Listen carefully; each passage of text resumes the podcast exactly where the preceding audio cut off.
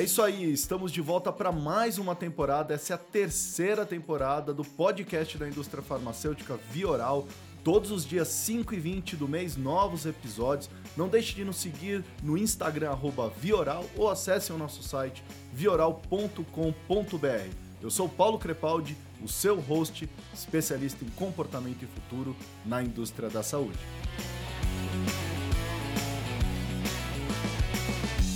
Não paramos para pensar se o que estamos vivendo é chamado de digital ou físico. Até porque a experiência é a soma de todas as interações do seu produto, empresa, serviço em quaisquer pontos de contato, seja ele digital ou físico. Vamos pegar um dado histórico. A IBM sobreviveu à gripe espanhola de 1918, inúmeras recessões e duas guerras mundiais.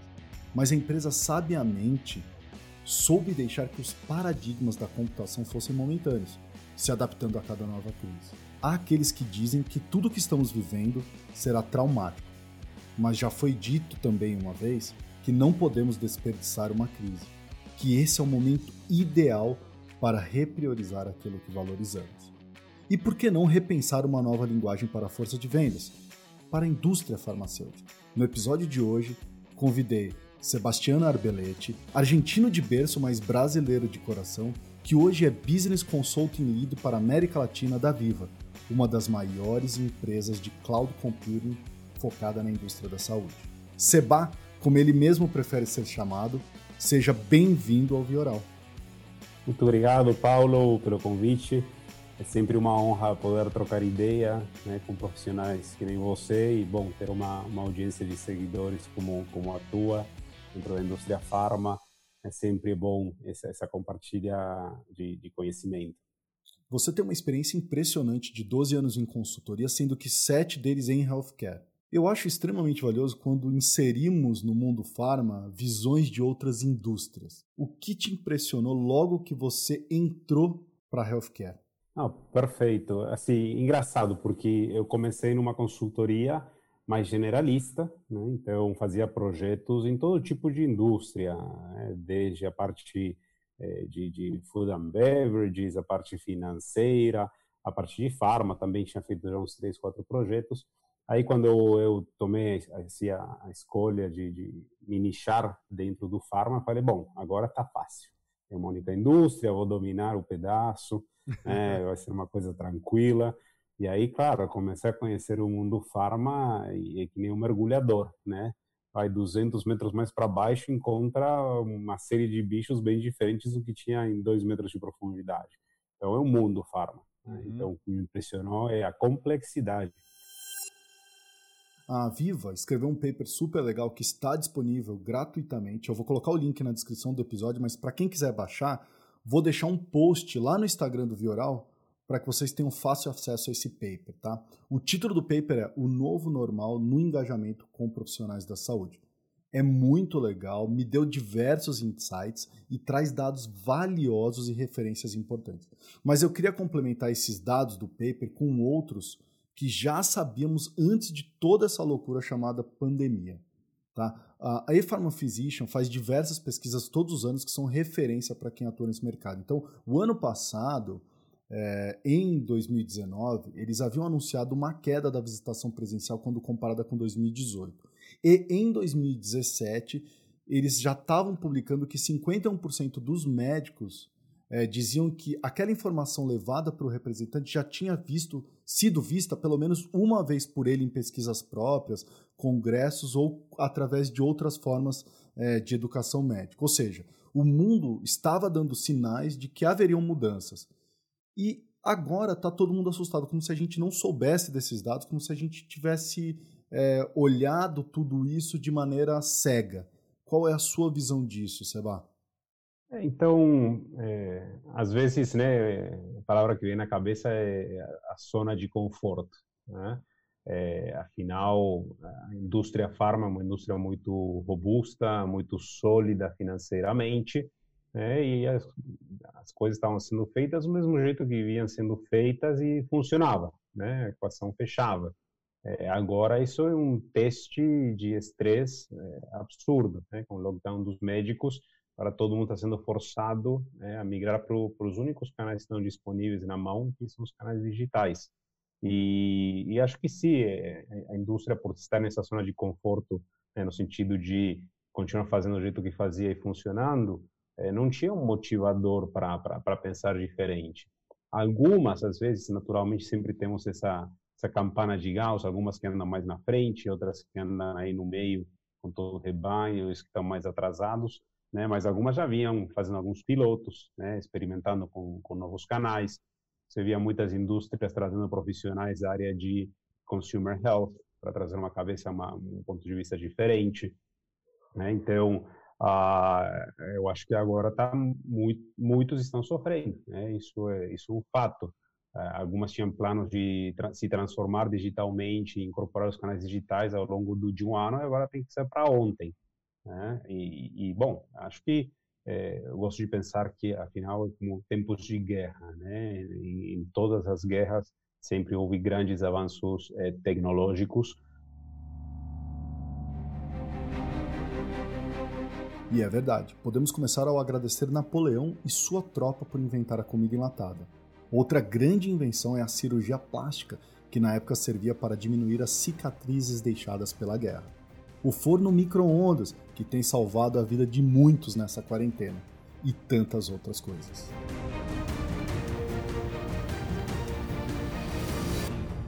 Aqui, bom, é uma guerra de, de, um, de um vírus, né, uma guerra biológica de alguma forma, atacando a humanidade como um todo, com certeza que a gente eh, vai sair melhor disso, é, mas diferente. Né? Muitos profissionais falam assim, até comentado por economistas, né? Ah, não, não, vejo a hora de que isso já passe, não vejo a hora de que tudo volte a como era antes. Quem estiver com essa forma de pensar já tá, já começou errado. As coisas já já mudaram e vão mudar. Essa mudança veio para ficar mesmo. E para mim esse comum denominador dessa mudança é é, uma penetração muito mais forte da tecnologia, uma adoção muito mais forte da tecnologia. É, então, voltando um pouco para o assunto do, do, nosso podcast, né, é, é uma nova linguagem, uma nova linguagem que todo mundo tem que, que aprender, desde meus pais, né, que, que já estão entre 70 e 80 anos, e a gente faz um call todo dia de noite com Zoom, né, para uhum. a família que está na Argentina também aprenderam a usar o Zoom, né, até todo mundo como profissional é, é uma, é uma nova língua. Né? Eu, eu, gosto de fazer o paralelo que no passado ah, o profissional, para ficar mais atrativo para o mercado de trabalho, tinha que aprender inglês. Né? E aí depois ah, tem que ter um pós-grado, tem que ter um mestrado, né? uma atualização constante. É, agora isso vai ser um must, né? tem que aprender essa nova língua digital. E eu acho até interessante você estar colocando, porque eu penso, a gente está falando aqui do rap, mas até no meu negócio, eu me lembro que quando a gente falava assim, vamos marcar é, um call via web com um cliente, soava algo frio. Ah, mas você não quer encontrar. É, parecia que era um insulto você marcar é, um Perfeito. call com um cliente de maneira digital. E hoje é tão comum, a gente tá fazendo aí 10, 15 zooms né, é, por dia e, e eu sinto que o rap também tinha esse pensamento. Poxa, não encontrar o médico fisicamente é um insulto do nosso relacionamento, né? Você, como lead na América Latina, porque a gente fala muito que isso é coisa do latino. É só do latino é. isso? Olha, é, vendo números, eu acho que é muito forte do latino, né? É, você, antes da, da pandemia, comparava no modelo assim, de promoção médica é, a relevância no canal presencial, esse face-to-face, a penetração aqui na América Latina, 75% do que se investe ou se investia né, era presencial. Aí depois tinha a parte de amostra médica e algumas porcentagens menores para é, outros canais alternativos. Aí você ia para Japão, né, assim como a América Latina, ah, vamos um cafezinho, vamos fazer um almoço, é, em Japão era web meeting, uhum. né, a penetração muito mais forte também. Então, acho que sim, tem muito do latino, esse olho no olho, a gente né, é mais, um pouco mais caloroso, gosta de se abraçar. né, é, a parte da, da relação de um aceitar o outro, é, ser agradável ao outro, é, é, é bastante importante essa conexão. É, afinal, mistura um pouco a parte pessoal e profissional, acho que a gente faz muito disso. É, e, e, sim, no passado era, bom, parece que não estou dando importância, não vou me tomar o trabalho de me locomover para ir até o lugar, era quase como um, vai, um sinal de, de, de, de humildade estar ao serviço do outro. Eu estou me locomovendo porque você é importante para mim, eu vou ficar no teu consultório esperando uma hora sentadinho até você me dar 5, 10 minutos do teu uhum. tempo, né? É, então, sim, tem um pouco de, de, de cultural. É, vocês até nesse paper, vocês fazem um comparativo é, janeiro versus março, né? É, tanto do, do total de visitas no CRM da Viva, é, e vocês fazem uma comparação global versus tendências América Latina, né? Por que, que eu estou te perguntando isso? Porque eu queria saber se o Brasil é diferente dos outros países da América Latina. A gente demorou mais para adotar? Estamos no mesmo estádio, no mesmo estágio que todos os outros países? Como que está isso? Consigo falar não, não, assim com uma, uma estatística de, de cada país, a gente não, não chegou a fazer essa análise, mas é, pelo que a gente vê de alguns cases, temos disparidades dentro da América Latina. Né? Algumas são estruturais, algumas são como consequência de sindicato, por exemplo, na Argentina o sindicato é, assim no farma é muito em qualquer indústria é muito forte, né? então o sindicato pode até pôr barreiras com relação a uhum. ah vamos agora vamos abrir um novo canal para o representante engajar com os médicos, né? Então isso vai ter dificuldades através do sindicato. Então algumas coisas são estruturais, culturalmente eu acho que estamos assim todos na, na, no mesmo barco né aqui em, América Latina é mais por por questões de regulação às vezes que trava mais ou menos e o que que vocês têm visto Sebastião já que a gente está falando dessa nova linguagem como é que na verdade a indústria tem recebido essa nova linguagem o que, que já dá para falar no estágio atual agora que já fazem dois meses que a gente já está vivendo é, essa nova fase perfeito é, assim, eu acho que um, no início foi mais um desespero, né? Porque é, acho que de novo a indústria farma muito bitoladinho, me coloco né, na, na, cabeça assim, ou nos pés, falando empatia hoje muito importante, lá, de um CEO, de alguém de efetividade, customer excellence. É, bom, se eu tinha um representante fazendo, sei lá, 10 visitas dia ou 6 visitas dia, se specialty care, o que for, a preocupação é a gente tem que dar continuidade ao nosso negócio. Então, às vezes a continuidade no farm era muito por essa questão de cobertura, frequência e sequência, e agora não temos mais isso. Então, foi um desespero para dizer, abramos um novo canal. É, muitos passaram por essa etapa, alguns talvez pecaram por, eu diria, excesso de forma um pouco até agressiva no engajamento com o médico, uhum. né, de, de ah, eu, eu, é, e esse é o ponto, né, quando a gente fala é, o cliente no centro, né, no foco da nossa estratégia, esse customer centricity. É, alguém parou para pensar nesse início, dizer, o que que o médico está sofrendo nesse momento? Não, pensaram, eu tenho que manter a minha produtividade. Bombardearam o médico e vi reações adversas no médico naturalmente. Agora começa a se ajustar, né? E o que a gente vê nesse momento é bom. Primeiro, esse desespero de dizer o que que eu faço agora. É, todo mundo correndo para ter alguma ou outra ferramenta né, para dizer tenho que estabelecer e abrir esse novo canal, aí já tem a ferramenta, Go Live, né, tá, tá disponível. Aí o desespero para dizer, tá, mas é, a ferramenta sozinha não nos leva lá, né? Tem que ter o fator humano, um representante confortável com essa ferramenta. Aí veio toda uma fase muito forte, eu diria assim, de é, treinamento, change management, faz anos que se vem falando e se tem essa preocupação de se a tecnologia vai substituir em maior ou menor grau né, o fator humano representante ou não. Ah, então, muita gestão dessa mudança, muito treinamento. Então, meio que as empresas estão nessa fase. Já temos a ferramenta, a equipe já está mais familiarizada com ela, a gente está conseguindo um pouco mais de abertura com o médico, e aí volta a preocupação original, de dizer agora estou no ritmo certo, estou né? fazendo tantos calls quanto deveria por dia, estou com a, a, cobertura frequência e sequência. Né? Então, é um pouco essa fase. Né? Super, nesse período, superamos é, um pouco a barreira da, da, tecnologia, já se tem uma ferramenta, já se abriu um novo canal, é, quem tem que usar essa nova ferramenta já está mais familiarizado, está mais confortável, e agora é né, acelerar com, com, com, esse canal e, e para dar continuidade ao negócio. Né? Você não acha que esse é o grande problema, Seba? Mudamos a linguagem, mas mantivemos o mesmo KPI? Né? Frequência, cobertura, sequência.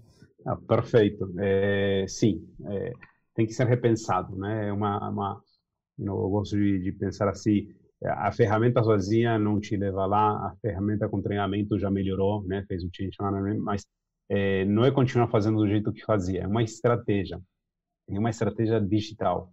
Então, essa estratégia tem que permear em, em todos os aspectos da organização, né? desde se eu vou ter uma área específica para digital, quem que vai reformatar os conteúdos que eu preciso para esse novo canal, e, e, a definição de KPIs é uma coisa bastante importante, porque é, aí hablo um pouco de espanhol, não me acordo, é, tem, hay um dicho em espanhol que se diz echa la lei, echa la trampa.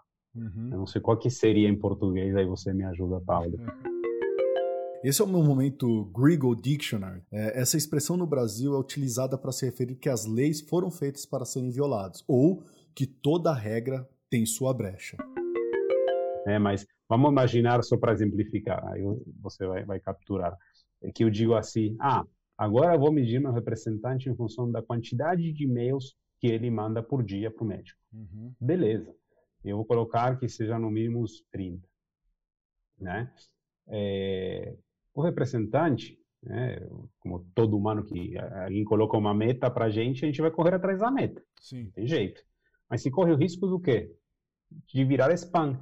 Né? É, eu perguntei para o médico, fiz o opt fiz o consentimento, eu perguntei para o médico se ele usava esse canal. Eu tenho os e-mails certos, ou vou ter um uhum. hard bounce, vai assim, gongar o e-mail porque esse endereço não existe. Que tipo de conteúdo interessa eu enviar por esse canal? Então tem que se ter muito cuidado em, em assim pensar quando eu defino um KPI, eu estou imprimindo, fomentando um comportamento da minha equipe. Sim. Então que tipo de comportamento eu quero fomentar? É o correto ou não? Né? O atual momento criou para nós seres humanos um pedido de ação imediata, talvez um dos maiores desafios das nossas vidas. O que será que os convidados do Vioral aprenderam até o momento com a pandemia no ponto de vista profissional e pessoal. Esse é o quadro Aprendi na Pandemia.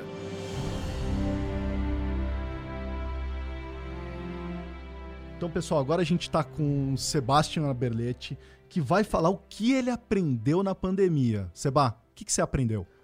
Bom, é, aprendi a usar o Zoom, brincadeiras à parte, né? É, não, já já já estava já estava usando a ferramenta, né? É, mas é, eu acho que sim tem aprimorado de alguma forma a minha capacidade de, de me comunicar através dos canais digitais. É, antigamente eu, eu, sou mais old school, eu gostava muito do face to face, do presencial, do cafezinho depois da reunião, do pão de queijo, de bater um papo né, abraçar. A gente não beija também, não tem problema. É, né? Então, agora aprimorando a, a técnica de comunicação através dos canais digitais. Né? Eu acho que eu, eu, tenho conseguido desenvolver isso e, e, e ganhar maior familiaridade com isso.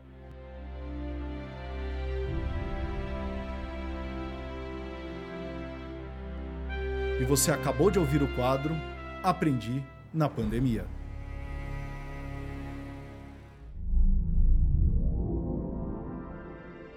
Eu acho que esse ponto da média da visita é uma coisa que vocês discutem nesse paper, né?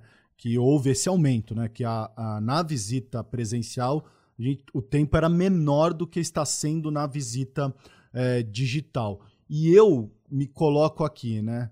É, se aumentamos o tempo de contato com esse profissional, aumenta a nossa chance de errar e esse cara nunca mais querer conversar com a gente ou engajar com a gente durante a história do relacionamento daquela indústria com aquele médico, né? Então, ou seja, é Sim. muito mais importante agora o papel do, do representante, o que ele vai levar, do que era antes. Sim, e é importante, não de... agora você tocou um ponto super relevante. É, isso não depende, o sucesso dessa jornada com o médico, desse engajamento, de tornar os conteúdos atrativos, não depende só do representante. Tem todas as áreas de suporte, tem o marketing, tem a empresa por trás né, que tem que dar esse suporte para o representante. A gente sabe que os conteúdos dos canais digitais cansam muito mais rápido. Né? Eventualmente, né, o representante não está presencial pode ter um pouco mais de jogo de cintura, né? É, de repente, nos visual aids mostra uma parte, na seguinte mostra outro, porque a visita dura pouco, né? Mas numa visita que dura 14 minutos, de repente esgotou o conteúdo. Ele não vai conseguir ir para uma segunda visita com o mesmo conteúdo. Né? Então, também se do representante exigir a frequência, né, cobertura, frequência e sequência, é, tem que ter uma fábrica de conteúdos e uma inteligência com relação ao médico através do CRM, o Closed Loop Marketing, de quais são as preferências, quais são os assuntos que mais interessam, né, para tornar essa jornada mais atrativa e ajudar o representante a se tornar atrativo também. Ô Seba, isso que eu ia te perguntar, né, já que você está falando de dados, vamos falar de mineração de dados. É, quando hum. eu vou conversar com a Farma, todo mundo faz a mesma pergunta, mas Paulo, por onde eu falo, como eu falo, o que que eu falo, é, o que ele gosta, o que ele não gosta. E aí às vezes eu falo, mas espera aí, tudo aquilo que você vinha fazendo com ele, todas aquelas conversas, onde que estão esses dados? Como que a gente não sabe essa resposta? O que aconteceu com esse CRM que a gente construiu antes de tudo isso? Ele desapareceu? Ai, ai, que ponto, né? Essa, essa é uma chaga bem profunda, eu acho, né? Ah, bem provocativa essa, essa pergunta. Mas sim, é o ponto que eu, que eu tenho visto, né? CRM é importantíssimo, mas talvez a indústria farma, não sei se, se é utilizado a fundo, né, com toda a sua potencialidade. Uh, isso pode acontecer por diversos motivos. Né? Pode ser que, né, pelo perfil do profissional, do representante, quem está no campo, na parte comercial, vamos ser sinceros, uhum. né? É, até comigo, mesmo eu estando em, em, em back office, sentado no escritório, carregar, fazer data entry no sistema não é uma coisa muito divertida, né? Sabemos que é importante, mas tem coisas mais para a gente muito mais relevantes. Parece até meio burocrático administrativo às vezes alimentar esse sistema. E aí vem o change management, porque se a gente não enxerga a importância disso, jamais vamos fazer. Uhum. Então, um pouco esse me ajuda a te ajudar. Tem que ajudar o representante, a equipe de campo, a entender o valor que se tem de ter essa inteligência aí. Às vezes pode acontecer, também é humano, dizer, bom, eu sou o representante, eu tenho contato né, com esse médico, eu tenho a relação com esse médico, eu sei o que esse médico é, precisa, é, é, o suficiente, e eu sou importante para a minha empresa como consequência disso, esse meu ativo, afinal né? E por isso a preocupação muitas vezes da indústria de retenção de talento, Sim. né? Porque se o representante vai embora, vai com esse conhecimento. E às vezes né, o que a empresa quer é que esse chip, ou esse algoritmo, esse conhecimento que o representante tem de como ter um bom relacionamento com o médico que interessa, gostaria que isso estivesse né, copy-paste dentro de, de, de, de imputado no sistema. Mas sim, esse, esse é um dos grandes desafios. De novo, a ferramenta está aí, é, o quanto que alimento ela, quanto que eu considero que é importante. Dito isso, tem outro ponto também, né, nesses anos, alguns anos de indústria, pouco comparado com muitos de, de outros outros profissionais, né? São só sete, mas é bastante coisa. A parte, não vamos esquecer a parte de compliance, né? Muitas vezes o representante, né? Esses campos, famosos campos abertos de CRM, né, a preocupação com assuntos de compliance, eu vou deixar liberdade para o representante escrever uma coisa que talvez não é bem entendida, pode ser mal interpretada, pode ferir compliance, sei lá o que, das contas, então limita o quanto que o representante pode fazer, se utilizar essa ferramenta, como consequência a ferramenta para o representante não acaba sendo tão interessante e desincentiva alimentar ela. Então, acho que tem uma parte atitudinal é, do representante, uma parte de change management, né, da equipe de campo enxergar um valor nesse CRM, e tem uma parte também de compliance, de até que ponto, o que, que pode e não pode ser feito, né, é, ou imputado dentro do, do, CRM, que às vezes limita né, as funcionalidades, é, a parametrização dele. Né? Mas, assim, para mim é cada vez mais importante ter esse CRM, porque você vê projetos na China, onde esse se monta em cima do CRM inteligência artificial e é o CRM ajudando o representante a tomar a, a melhor a eh, seguinte decisão, né, de como abordar o médico, com que assunto, em que momento do dia, quando que os open rates de um e-mail são melhores, é uma quinta no fim do dia, um domingo de manhã, é, com que assunto, um assunto mais engajador, uhum. mais curto, com mais impacto. Então, chega uma hora que na nossa cabeça limita o quanto que a gente pode processar e tirar de inteligência, é um fato. Então, que melhor que uma ferramenta que nos ajude nesse, nesse caso, né? E eu acho, Seba, uma coisa até interessante, e, e, eu coloco aqui a meia-culpa em todos nós, tá? Não é, eu não acho que é só do representante, mas de todo mundo. Eu acho das consultorias, da minha parte em auxiliar também a indústria farmacêutica, de que talvez a gente tenha vendido o papel do CRM errado como uma auditoria, uma maneira de fiscalizar a força de vendas, e, e eu acho que está na hora da gente mudar o rótulo do CRM para inteligência artificial. Porque o, o objetivo do CRM é, é, ser um machine learning da indústria farmacêutica.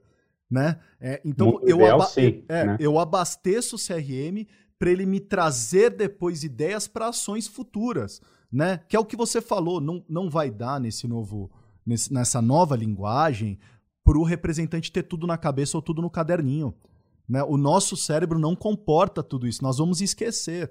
Então, se a gente reimagina a rotina é, do representante, então, é, com automação, com visita virtual, com as lives, com os webinars, com tudo isso que a gente está vendo hoje, se a gente tem um sistema que trabalha para a gente esses dados e nos fornece é, esses dados de uma maneira para que a gente tire insights, o papel do representante muda também. Cria-se essa nova linguagem. Né? Então, ou seja, eu tenho mais tempo agora porque eu não preciso mais enfrentar trânsito, né, tanto quanto eu enfrentava antes. Não preciso ficar esperando em sala de consultório. Eu não preciso uma série de outras coisas que acontecem, porque eu vou ter mais tempo para resolver problemas complexos, né?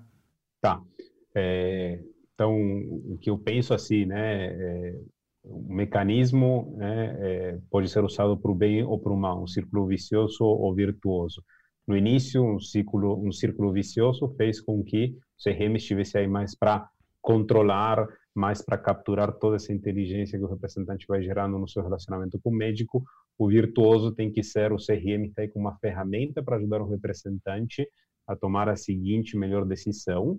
É, e, e, eventualmente até arrisco dizer não é a máquina que vai dominar né, a atuação é, do, do, representante. Uhum. A máquina pode até sugerir alguma ação a, a fazer, a executar, mas o representante com seu conhecimento também poderia ter, ter a capacidade né, de decidir né, se, se, se, esse hashtag fica a dica da máquina, se ele adere, não adere, se vai em frente ou não nesse uhum. momento.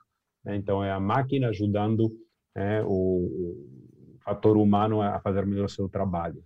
É, e, e, eu acho que o que está nos mostrando, Seba, é, de que realmente a, a gente está falando assim, não, o digital está diminuindo uh, o número de contato. Eu acho que não, o oposto. Eu acho que está mostrando que é mais importante ainda as conexões. Né? Eu, eu vou te falar por experiência própria. Eu estou conversando muito mais com a minha mãe agora do que eu conversava antes. Né? Eu estou é vendo verdade. ela muito mais agora, porque a gente quase faz, faz um, um FaceTime quase todos os dias. Eu vejo mais minha sogra agora do que eu via antes. Eu não sei se isso é bom ou ruim, mas é verdade. Né? Perfeito o comentário, Paulo. Um, eu vejo assim, e se fala muito, né? Tem frases muito trilhadas, muito utilizadas, e às vezes a gente ignora, né? Mas o que interessa aqui é, é, é a quantidade ou é a, a qualidade? Uhum. Eventualmente pode até citar quantidade com qualidade, mas eu às vezes prefiro, vamos lá, uma interação muito mais profunda de 14 minutos do que ir presencial no consultório do médico, que dura dois minutos, que às vezes recebe com mais de um representante de outro laboratório, que mal te olha no olho e está escrevendo alguma coisa do prontuário do paciente e, e, e talvez é só para é, ter essa gentileza de receber o representante, né, obter a amostra médica, que naturalmente é muito importante para a função do médico, né? Então, é, eu prefiro às vezes menos interações, de maior duração, com mais foco do médico. Os próprios médicos dizem, às vezes, no fim do expediente, depois de todas as consultas, eu prefiro dedicar 14 minutos do que um minuto que mal vou estar ouvindo porque estou preocupado com o seguinte paciente, né? Então, acho que sim, né? o canal digital traz essa série de, de, de vantagens ou, ou, benefícios também, né? E esse balanço entre quantidade e qualidade é, pode ser reavaliado e a quantidade eh, também e essa qualidade vai muito também, eu penso assim, da, da jornada. Eh, eu não preciso fazer visita revisita presencial, por exemplo. Eu posso fazer uma visita presencial muito boa, depois a revisita pode ser de repente remota, também com interação com o representante, ou simplesmente um e-mail convidando o médico para um webinar ou compartilhando o, o, o resultado de um estudo clínico que seja interesse do médico, né?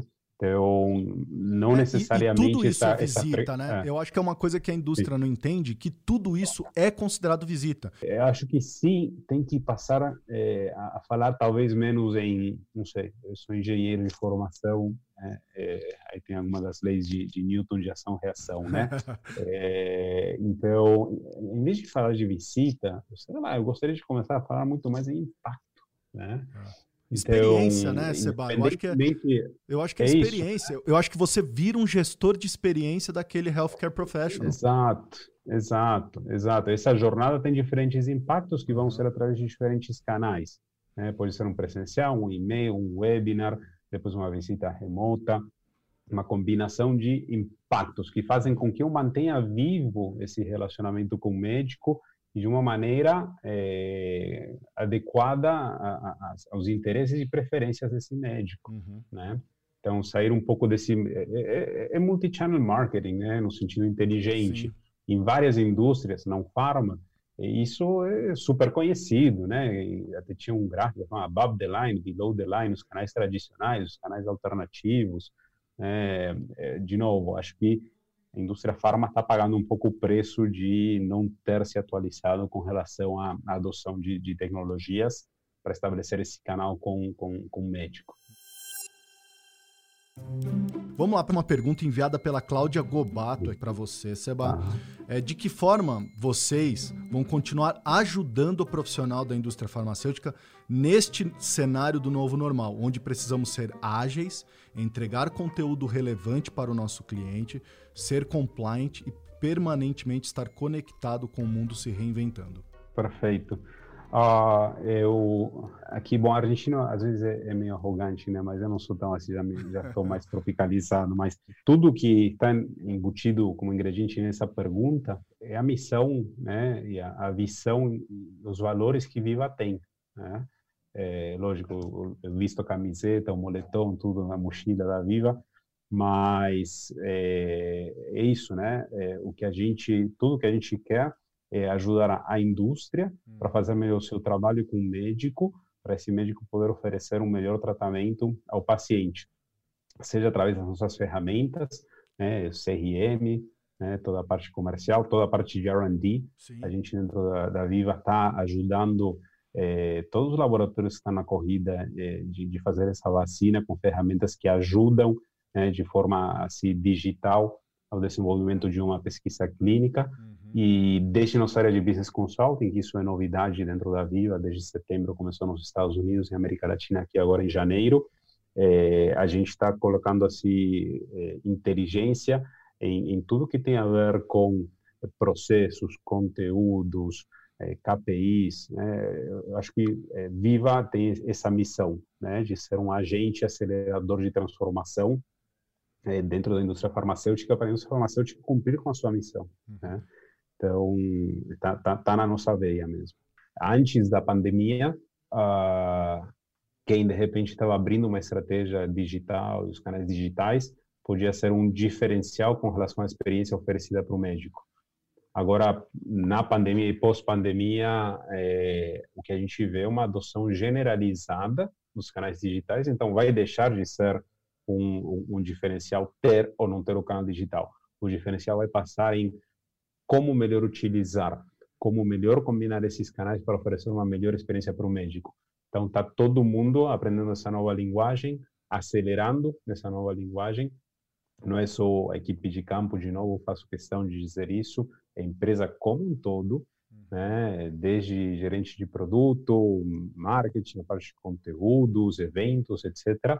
Todo mundo está abrindo esses canais e acelerando neles. Então, a pergunta agora é muito menos de é, é, tenho que ter uma estratégia digital, sim, não, que esse era muito debate pré-pandemia, e agora é, já estou incorporando uma estratégia digital, como dentro dessa estratégia digital eu me diferencio e faço melhor né, que eh, as outras empresas que estão na indústria farmacêutica. Não é sobre ser digital, mas estar digital, né? É, agora, é, agora que estamos digitais, a pergunta é como que eu faço melhor? Quem está fazendo melhor e por quê? Hum. Né? Agora começa essa concorrência. A concorrência antes passava por eu, eu tenho um mix de canais mais rico que torna a jornada mais atrativa. Uhum. Agora a concorrência passa por todo mundo tem esse mix de canais. Quem vai fazer melhor e como e por quê?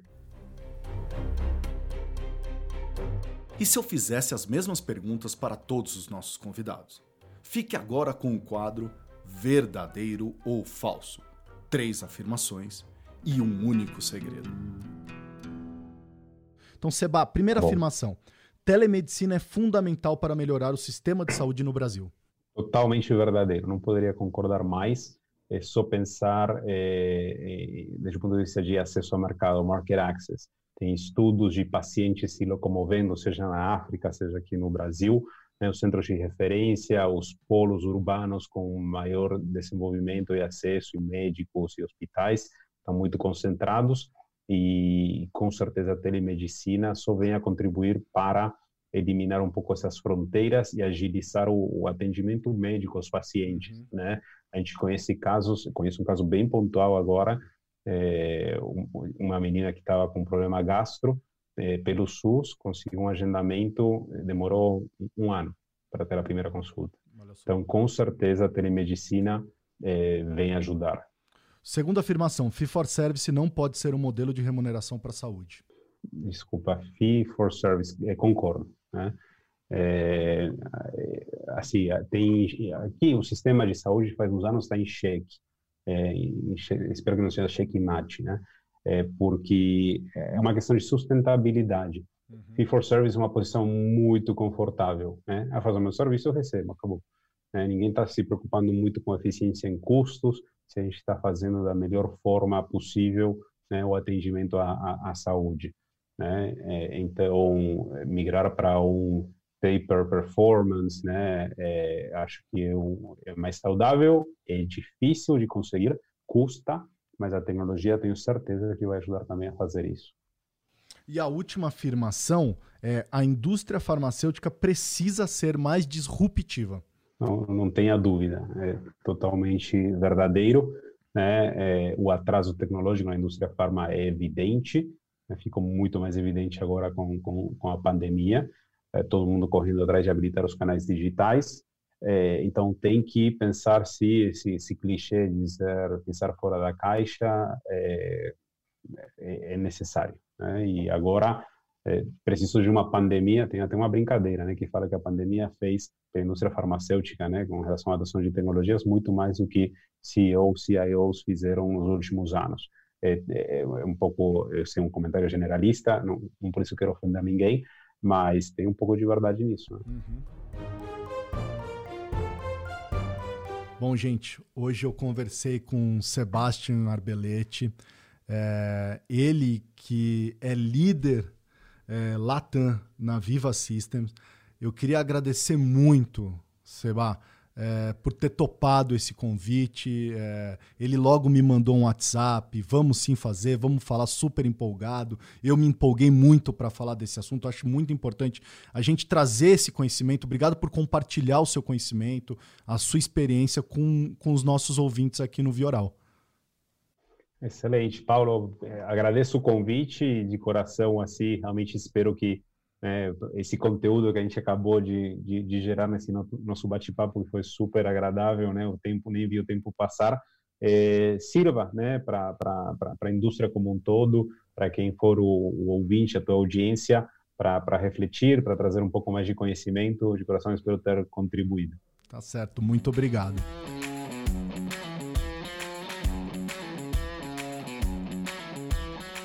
Esse foi mais um episódio do Vioral. Todos os dias 5 e 20 do mês, um novo episódio. Não deixem de acessar o nosso Instagram, Vioral, ou site vioral.com.br. Um abraço, fui!